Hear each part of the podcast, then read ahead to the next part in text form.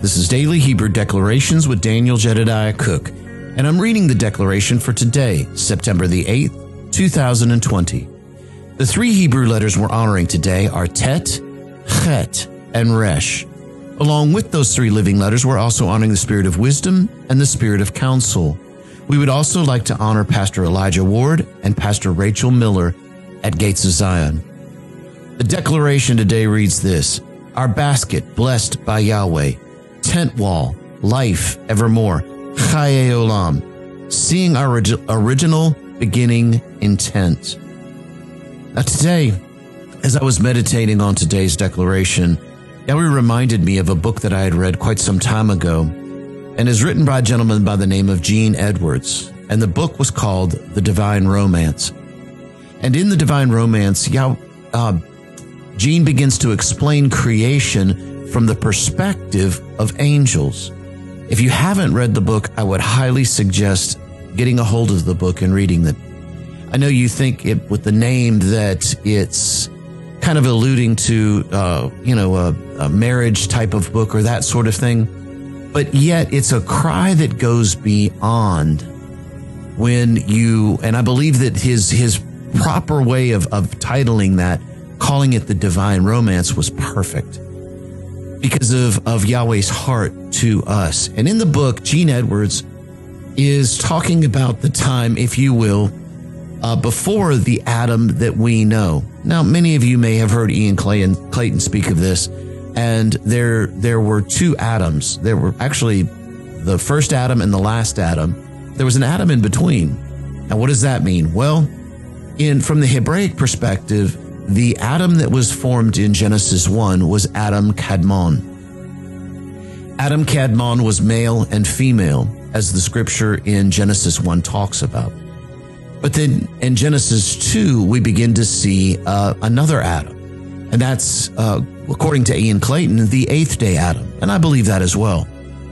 And at the eighth day Adam, where this was the Adam that Yahweh had laid down and then pulled Eve from that and, and removed the, if you will, the way we've always said, removed the rib and created Eve uh, from that place.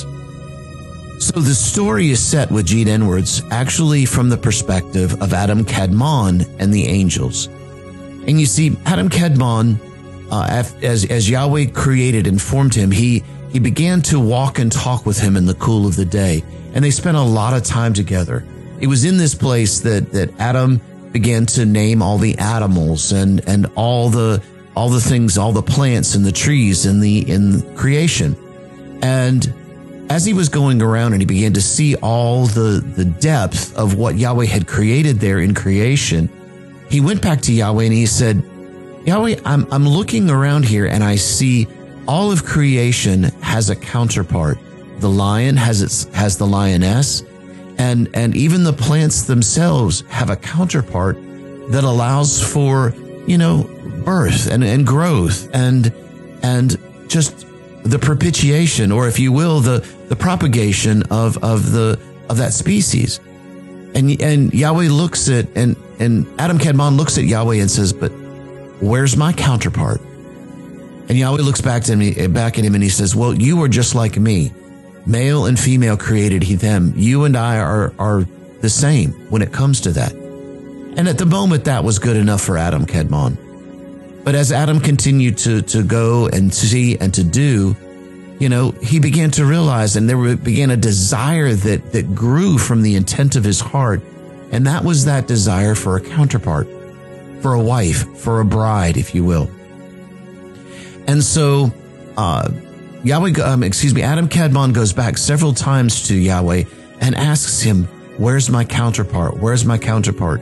Yahweh gave him some answers, and uh, you can have to read the book to, to get the details here. Uh, Yahweh gives him some answers, and they're good enough for the moment, but yet that, that desire inside of Adam Kadmon still begins to grow. So one day he goes to Yahweh, Adam Kadmon does, and he says, Yahweh, I want to have a counterpart. What must I do to have a counterpart?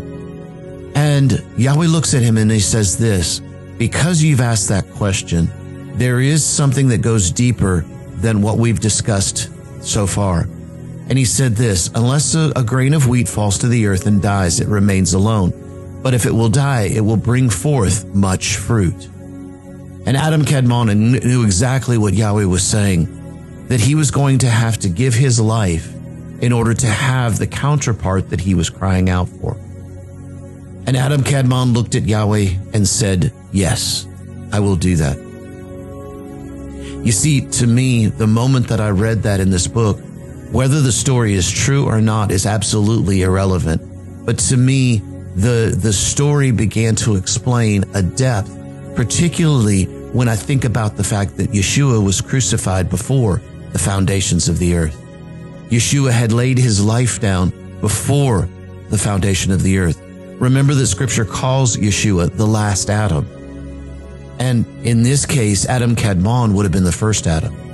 And so in the place where Adam Kadmon said, yes, I will lay my life down, then he was, he was fulfilling that cry that Yeshua had said that he was crucified before the foundations of the earth. To me, that was absolutely beautiful, and it helped me to understand. But then Yahweh took me a little bit further than what the book goes into this, because as I began to see Adam Kadmon being laid down, I saw Yahweh placing him into the dust of the earth and then covering him, if you will, burying him in the earth itself. And as, and as his body began to, to decay, if you will, that, that uh, it was through that dust of the earth where Adam Kadmon had just been laid down, that Yahweh took of the dirt, of that same dirt where he had just been laid, and he began to form a new man. He began to form the Adam that we know of in Scripture. If you will, Ian Clayton says this is the eighth day Adam, that Adam Kadmon was the sixth day Adam. And so it was from that dust of the earth that Yahweh formed Adam Harishan, which from the Hebraic perspective is the Adam that we know. And once again, there was a conversation, but yet Yahweh said, it is not good for man to be alone. And so he let, uh, he allowed Adam Harishan to go to sleep, and he pulled the feminine, he pulled the female from out of Adam Harishan, and he presented Eve back to him. And so it's in this place where now the cry of Adam Kadmon had been completely fulfilled, that, that he now had the counterpart. To me, it begins to make me think about the, the place of, of marriage and the place of who we are and the place of relationships and so on, because it makes me begin to think about Yahweh himself and the intent of Yahweh's heart. You see, several weeks ago, and you guys have heard me talk about this, that the intent of our heart lays the framework that the words of our mouth have the ability to grow and develop in. And I began to see this from that perspective as I apply what I just said from the perspective of Yahweh. Then I begin to ask the question, Yahweh, out of the intent of your heart, were you crying out for the very place of who we are as sons now? We are new creatures through Christ Yeshua. Old things have passed away. Behold, all things have become new. Was the intent of your heart from the very beginning, in your perspective of, of calling through the scripture the bride of Christ, that place of crying out for the counterpart? To have someone come alongside you, to, to be with you, to, to love, to, to love because we choose to love you, because you first loved us, because you laid your life down, if you will, through Adam Kadmon, you laid your life down so that we could be connected with you, that we could be that bride that you have been crying out for. How important then are we in the fullness of what Yahweh is doing, if, if just even a small A small portion of this is true? You see, I know some of you may say, but this is only a story. Okay, so be it. May you see it of, as only a story. To me, I see it beyond that, because there's something inside my spirit that says, this is so. Maybe not the exact way that I just described it, but it doesn't matter. Even the, the, the idea and the process behind it is true. How much does Yahweh love me? How much is the fullness of Yahweh's love? How much does he want to make sure that I am in him, with him, through him, and he is taking care of everything that I need in creation.